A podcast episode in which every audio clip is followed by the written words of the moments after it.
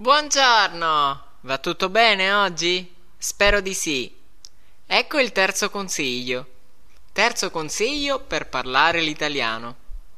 Ascolta prima di tutto. Prima di parlare devi ascoltare. Puoi ascoltare tutto quello che ti piace in italiano. Musica, film, tv, conversazioni. Ascolta più che puoi. La storia di Diabolic. Chi è Diabolic? È un famoso personaggio dei fumetti. Mentre negli Stati Uniti uno dei più conosciuti eroi di carta è Superman, un eroe positivo, in Italia abbiamo il re del terrore, il ladro più famoso d'Italia. Forse è per questo che in Italia i politici non sono tutti onesti. Mm. Molti miei studenti hanno ascoltato la storia del Re del Terrore in versione radiodramma. Niente immagini, ma solo audio in un primo momento. Ti spiegherò in un prossimo post il metodo che ho usato.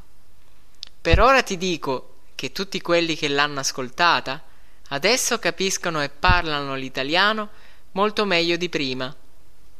Non solo capiscono di più l'italiano, ma anche lo parlano meglio.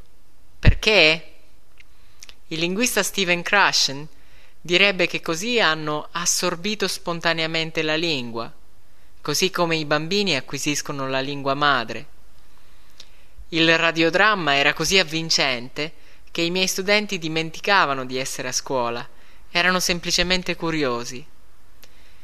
Invece di lavorare soprattutto con i libri di testo e con la grammatica, ascolta prima di tutto. Cosa puoi ascoltare? Un avvincente radiodramma, un audiolibro, un programma radiofonico, un podcast, una conversazione tra italiani, eccetera, eccetera. L'importante è ascoltare. Impara con le tue orecchie prima, poi con i tuoi occhi. Ascolta l'italiano tutti i giorni e almeno per mezz'ora al giorno. A questo proposito ti voglio ricordare che anche uno dei tanti bonus gratuiti dei segreti della lingua italiana è l'audiolibro letto interamente da me. Ascolta, il libro ti parla. È tutto per oggi. Rilassati e goditi il viaggio. Terzo consiglio. Ascolta prima di tutto.